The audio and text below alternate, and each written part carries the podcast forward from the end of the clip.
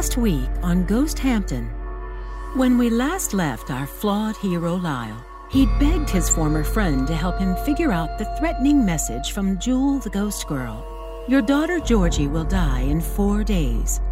Now, Lyle must figure out how to clean up some of the mess he's created and save his daughter.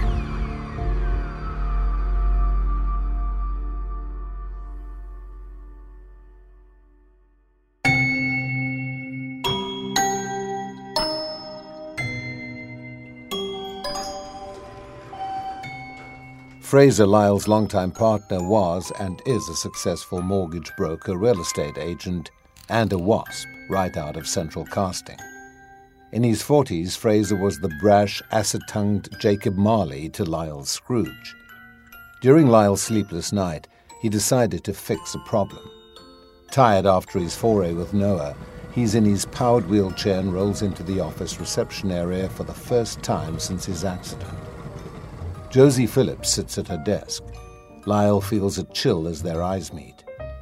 Josie is fit and pretty and around 40, worked here when Lyle was a partner. Whoa!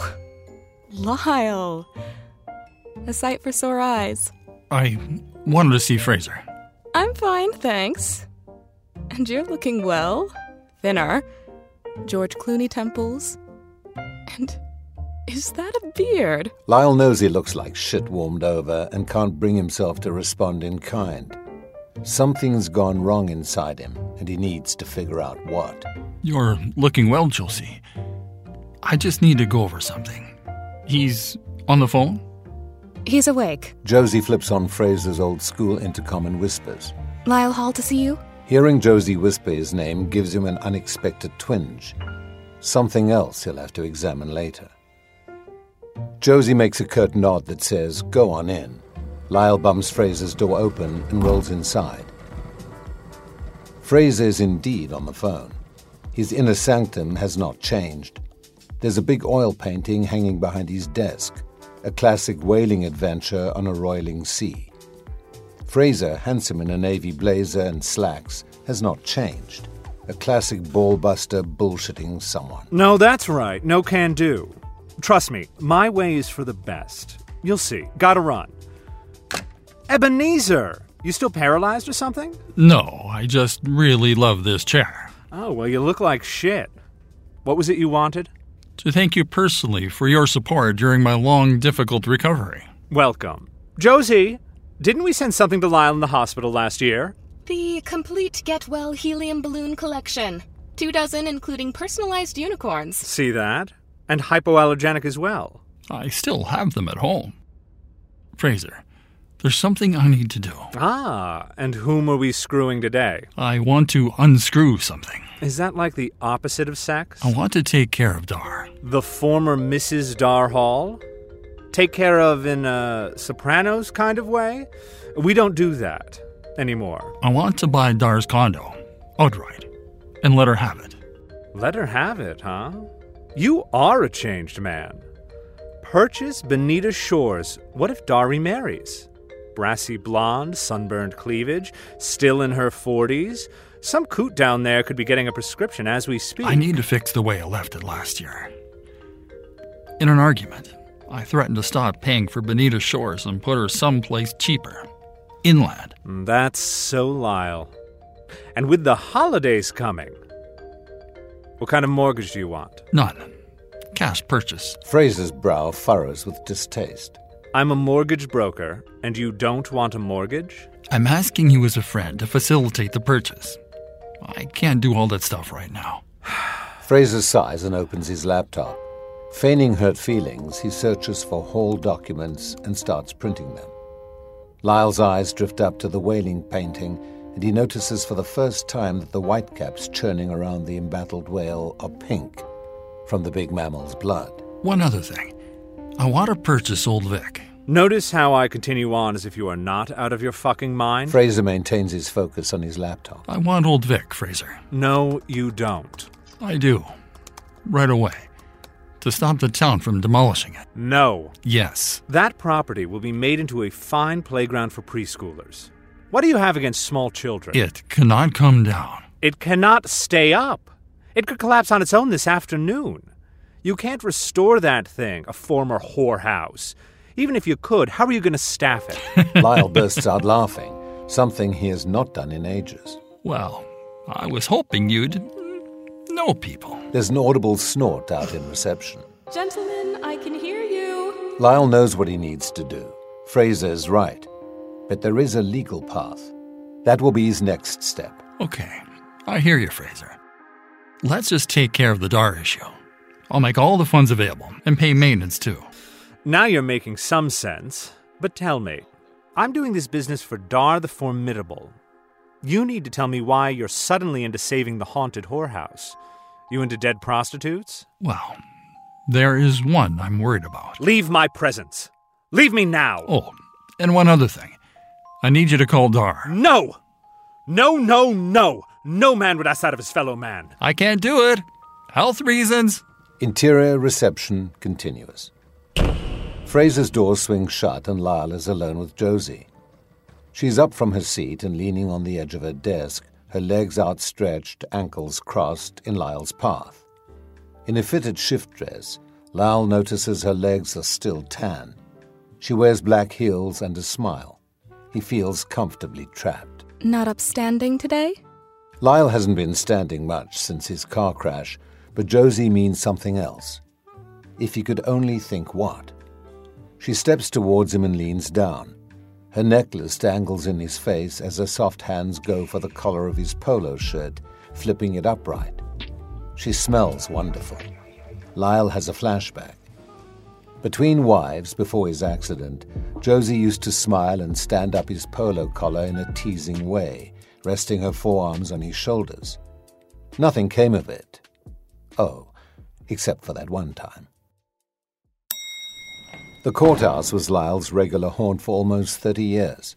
It's twilight zone now, seeing his former world busy with people on their legal missions from a different viewpoint. Lyle chose to ride his wheelchair inside to garner sympathy and in case he got too tired on his crutch. Filing his pro bono motion was deceptively easy, a stay of demolition pursuant to a cease and desist order. The friendly court clerk recognized Lyle despite his makeover, as did someone else. Lyle Hall. Remember me? Mose Allen, longtime court reporter for the weekly Southampton Press, was Lyle's tormentor for years. Portly, rumpled suit, his shoulders could use a dandruff brush, his eyeglasses some Windex. Seated for now, Lyle has an unusual view, looking up at Mose's chins. And there's the distaste from Mose pretending Lyle would be unable to remember people from his old profession. Vaguely. My, how you've changed. Thank you. Did I just hear you filing a pro bono motion? You're still practicing? Something, Know everything about Mose irks Lyle. Simply a stay to preserve a local historic building. Oh, uh, 180 for you, no? I'd have thought you were here fighting that wrongful death civil suit. Or your disbarment. Lyle had emerged from coma only to face the Kronk family's lawyer, as if it were Lyle's fault. And there's the disbarment thing. Mose, who is too often right, just wants Lyle on the defensive now. Nope. Hmm. You're alone in this. You represent no functioning preservation organization. I'm merely a concerned citizen. Preservation. That's never been a concern for you. You say the place is on Poplar? It's likely a whaling captain's home. With some TLC, it could be restored to its historic glory. Lyle, come on. Poplar. The haunted whorehouse. There never was any glory, and Old Vic was built after whaling was over. Lyle feels a great animus welling up against this man. There's a difference between historic and just old. No whaling, no glory. What's left? Ah, haunting by horse. Mose is here to cover a pre-trial hearing. The judge in the courtroom behind him is heard banging his gavel. Is that it? You want to save the place because it's haunted? Is Old Vic haunted by horse? I believe there could be some kind of supernatural presence. Mose is scribbling away in his pad. He glances into the courtroom. Its huge door is closing. Do you? Male or female? Female, Age? maybe 12. Lyle can't believe he's answering questions that may make him look idiotic or worse. Mose can't believe it either. Scribbling away, he moves toward the courtroom door. Female, 12. So you saw her. You saw her face. Mose, I did not say that. You writing something for next week? We're online now. I file every day. Watching the door to the courtroom close, Lyle recalls how very ornery Sloane, the sitting judge, can be, and he experiences that sinking feeling. Just keeping up with Mose Allen is exhausting. That little exchange with him, insignificant as he seems, could prove the riskiest yet.